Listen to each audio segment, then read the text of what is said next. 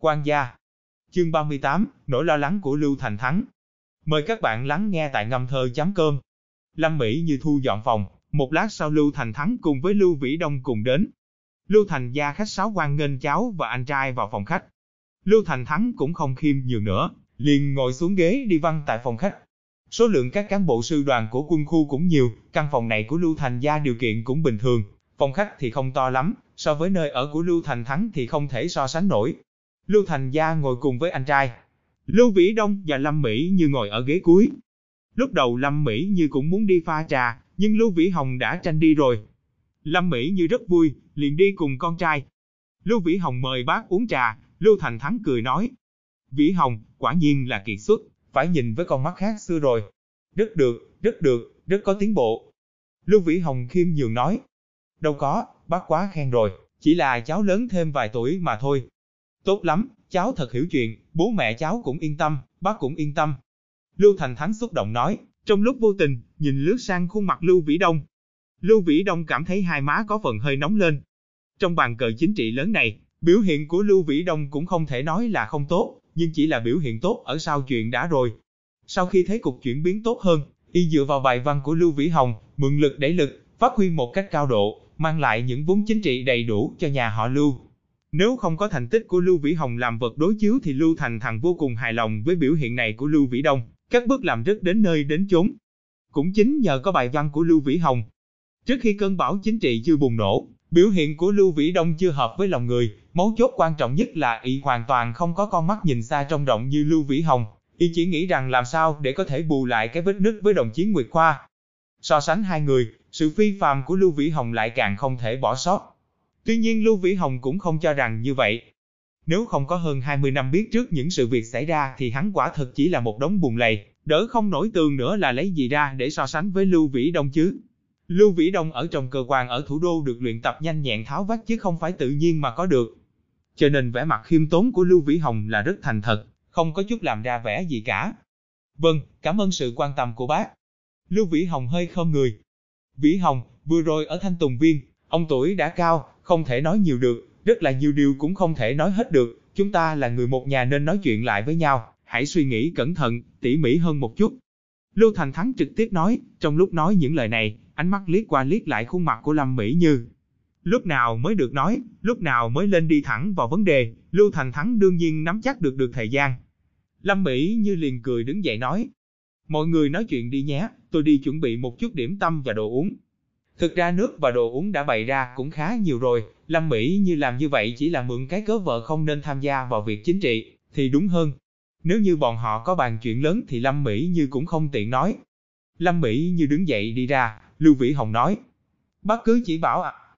Ha ha, đều là người một nhà không phải ngại, tự nhiên nói, có gì nói đó, không phải e dè gì cả. Vĩ Hồng, bác vừa nghĩ lại câu của cháu nói thân sinh ở lại thì chết, trùng nhĩ đi xa lại sống một, điều này cũng có lý, thế nhưng trong thời gian then chốt này, bác và bố cháu rời khỏi thủ đô đi ra ngoài, điều này có phần không thỏa đáng lắm. Lưu Thành Thắng trầm ngâm nói. Lưu Vĩ Hồng hiểu ngay, Lưu Thành Thắng đến đây thực ra là đến thương lượng với cha con hắn. Có đi ra ngoài hay không thì Lưu Thành Thắng cũng hoàn toàn có thể tự mình đưa ra quyết định, hà tất gì phải chạy đến đây. Xem ra Lưu Thành Thắng có thể hoàn toàn nhận thấy năng lực của hắn. Bất luận là ai, biểu hiện năng lực phân tích và tầm nhìn xa trong rộng kinh ngạc như thế này, không muốn được công nhận thì cũng thật khó. Lưu Vĩ Hồng ngẫm nghĩ một chút rồi hỏi. Nếu như ở lại thì có thể lên đến chức nào? Phó trưởng ban thường trực. Lưu Thành Thắng cũng không giấu giếm trả lời ngay. Lưu Thành Thắng trước mắt là phó trưởng ban tổ chức trung ương, chứ không phải là phó trưởng ban thường trực, cấp bậc cũng là thứ trưởng, không phải là bộ trưởng, được lên tới phó trưởng ban thường trực thì cấp bậc cũng phải lên rồi, quyền lực lại hoàn toàn không giống nhau. Nếu ngồi bàn luận mà nói, bí thư tỉnh ủy và phó trưởng ban thường trực ban tổ chức trung ương, rốt cuộc cái nào quan trọng hơn, thật là không thể nói được.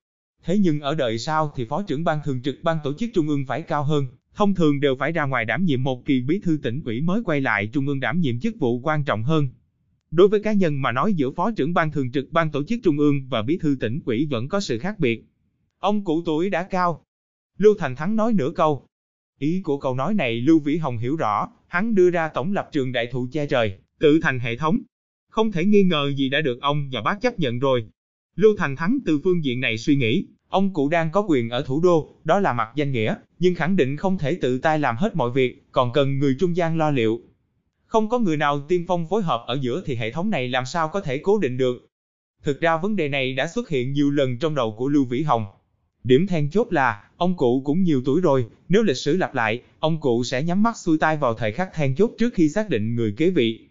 Lưu Thành Thắng ở lại thủ đô, ở lại trong ban tổ chức trung ương, chẳng khác nào đứng giữa cơn lốc xoáy lớn, một bước không cẩn thận sẽ bị cuốn vào, làm không tốt thì sẽ giống như kiếp trước, đi sai đường. Bất luận như thế nào, tình hình này đều phải tránh, đây là bước quan trọng nhất. Điều bác băn khoăn là rất có lý, thế nhưng cháu cảm thấy trước tình hình trước mắt ở lại trong ban tổ chức trung ương thì cũng không chắc là một cách chọn lựa tốt nhất. Vị trí này cũng phải cạnh tranh, có rất nhiều những mối quan hệ xử lý không tốt. Lưu Vĩ Hồng không nói rõ ra, chỉ dừng đến đó. Cái gọi là nhất định tranh đấu có nghĩa là sự tranh đấu giữa các bè phái khác và nhà quyền thế. Không thể hiện lập trường, Lưu Thành Thắng khó có thể nắm được quyền lực thật sự. Công việc bên ban tổ chức từ trước đến giờ không thể tồn tại độc lập. Không có sự ủng hộ của những lãnh đạo quan trọng thì cho dù là phó trưởng ban thường trực ban tổ chức trung ương cũng rất khó phát triển sự nghiệp. Một khi thể hiện rõ lập trường, vậy coi như càng không thể cứu vãn. Đến vị trí này rồi, chẳng lẽ còn muốn làm cây cỏ một bờ tường sao? Cho dù anh chắc chắn làm cỏ bờ tường thì cũng phải có người đồng ý mới được. Hơn nữa, làm công tác tổ chức cán bộ càng có thực quyền thì cũng càng dễ đắc tội người khác. Nếu trong đống hỗn độn của những lợi ích phức tạp rắc rối tìm được điểm cân bằng tốt nhất thì thật sự không dễ. Từ trước đến giờ công tác tổ chức cán bộ chưa có tiền lệ trở thành người đứng đầu trong hệ thống. Vì vậy có thể thấy độ khó của công việc này là như thế nào. Lại nói, sau này vài năm, khi bàn cờ chính trị thủ đô vào lúc ác liệt nhất thì thật sự là những thay đổi bất ngờ, khó mà lường được. Ra ngoài nhận chức, tuy bị hạn chế trong một vùng nhưng thân phận cũng khá, quyền tự do, tự chủ rất lớn. Quan lớn biên cương, đặc biệt là bí thư tỉnh ủy, từ trước đều là những lực lượng mà các lãnh đạo cấp cao vô cùng coi trọng, cũng phải tranh giành.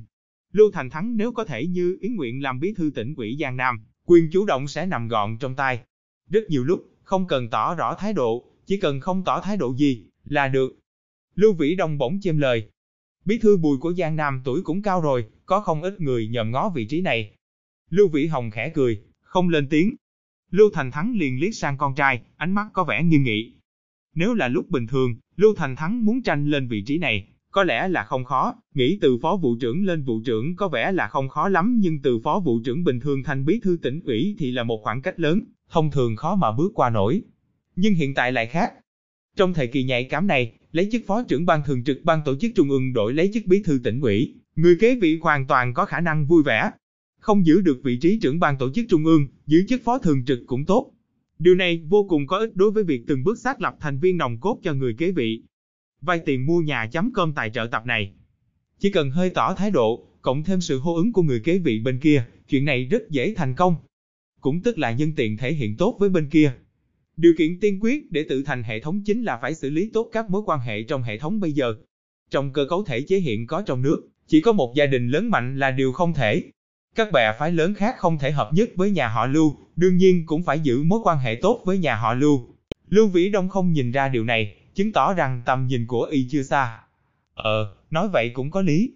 Lưu Thành Thắng trầm ngâm đứng lên. Lưu Vĩ Hồng nói, bác à, cô và chú chẳng phải cũng ở trong ban tổ chức trung ương sao? Cháu thấy để cô ở lại đi. Dù sao ông còn thì cũng chỉ cần một người nhận lệnh của ông là được rồi. Chồng của Lưu Thành Ái, Mã Quốc Bình, vốn là cán bộ cấp vụ của ban tổ chức trung ương. Lưu Thành Thắng rời khỏi ban tổ chức trung ương, Mã Quốc Bình nếu có thể tiến xa một bước thì cũng không thể trở thành lãnh đạo trung ương chính thức, cấp bậc lên một chút, phụ trách một cục cũng rất tốt. Đảm nhiệm người tiên phong, có thể là chưa đủ tư cách nhưng đứng giữa điều hòa liên lạc là điều hoàn toàn có thể làm được. Lưu Thành Thắng ngẫm nghĩ một chút nhìn về phía Lưu Thành Gia. Lưu Thành Gia cười, rất bình thản nói. Anh à, em còn đang phải tiêu hóa những gì mọi người đang nói đó. Y từ trước giờ luôn làm trong quân đội, ngày thường mặc dù cũng tham gia tụ họp gia đình, cũng biết hướng phát triển, nhưng thường không tham gia gì. Bây giờ Lưu Thành Thắng và con trai mình bàn chuyện quốc gia đại sự, ý nhất thời không thể theo kịp được. Lưu Thành Thắng hơi vuốt cằm nói. Việc quân sự thì cũng quan trọng, chú phải quan tâm hơn. Vâng. Lưu Thành Gia cũng gật đầu. Vĩ Hồng à, hay cháu cứ trở về giúp đỡ cô với chú. Lưu Thành Thắng quay sang nói với Lưu Vĩ Hồng. Vấn đề này, Lưu Vĩ Hồng cũng đã nghĩ nhiều lần, lập tức không do dự nói. Bác, cháu còn phải chờ một thời gian nữa, còn phải học hỏi thêm nhiều điều nữa. Ừ, thế cũng tốt. Lưu Thành Thắng liếc Lưu Vĩ Hồng một cái,